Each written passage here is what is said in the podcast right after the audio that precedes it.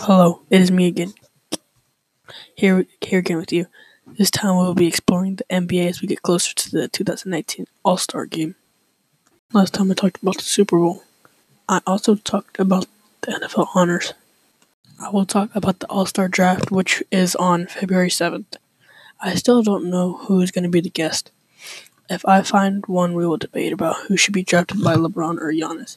Giannis said he will most likely take Steph first because he picked for Giannis first last year.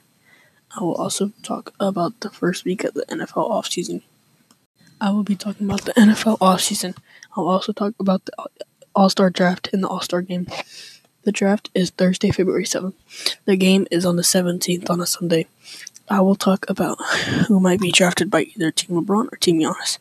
If I have a guess, we will debate about who will be drafted first.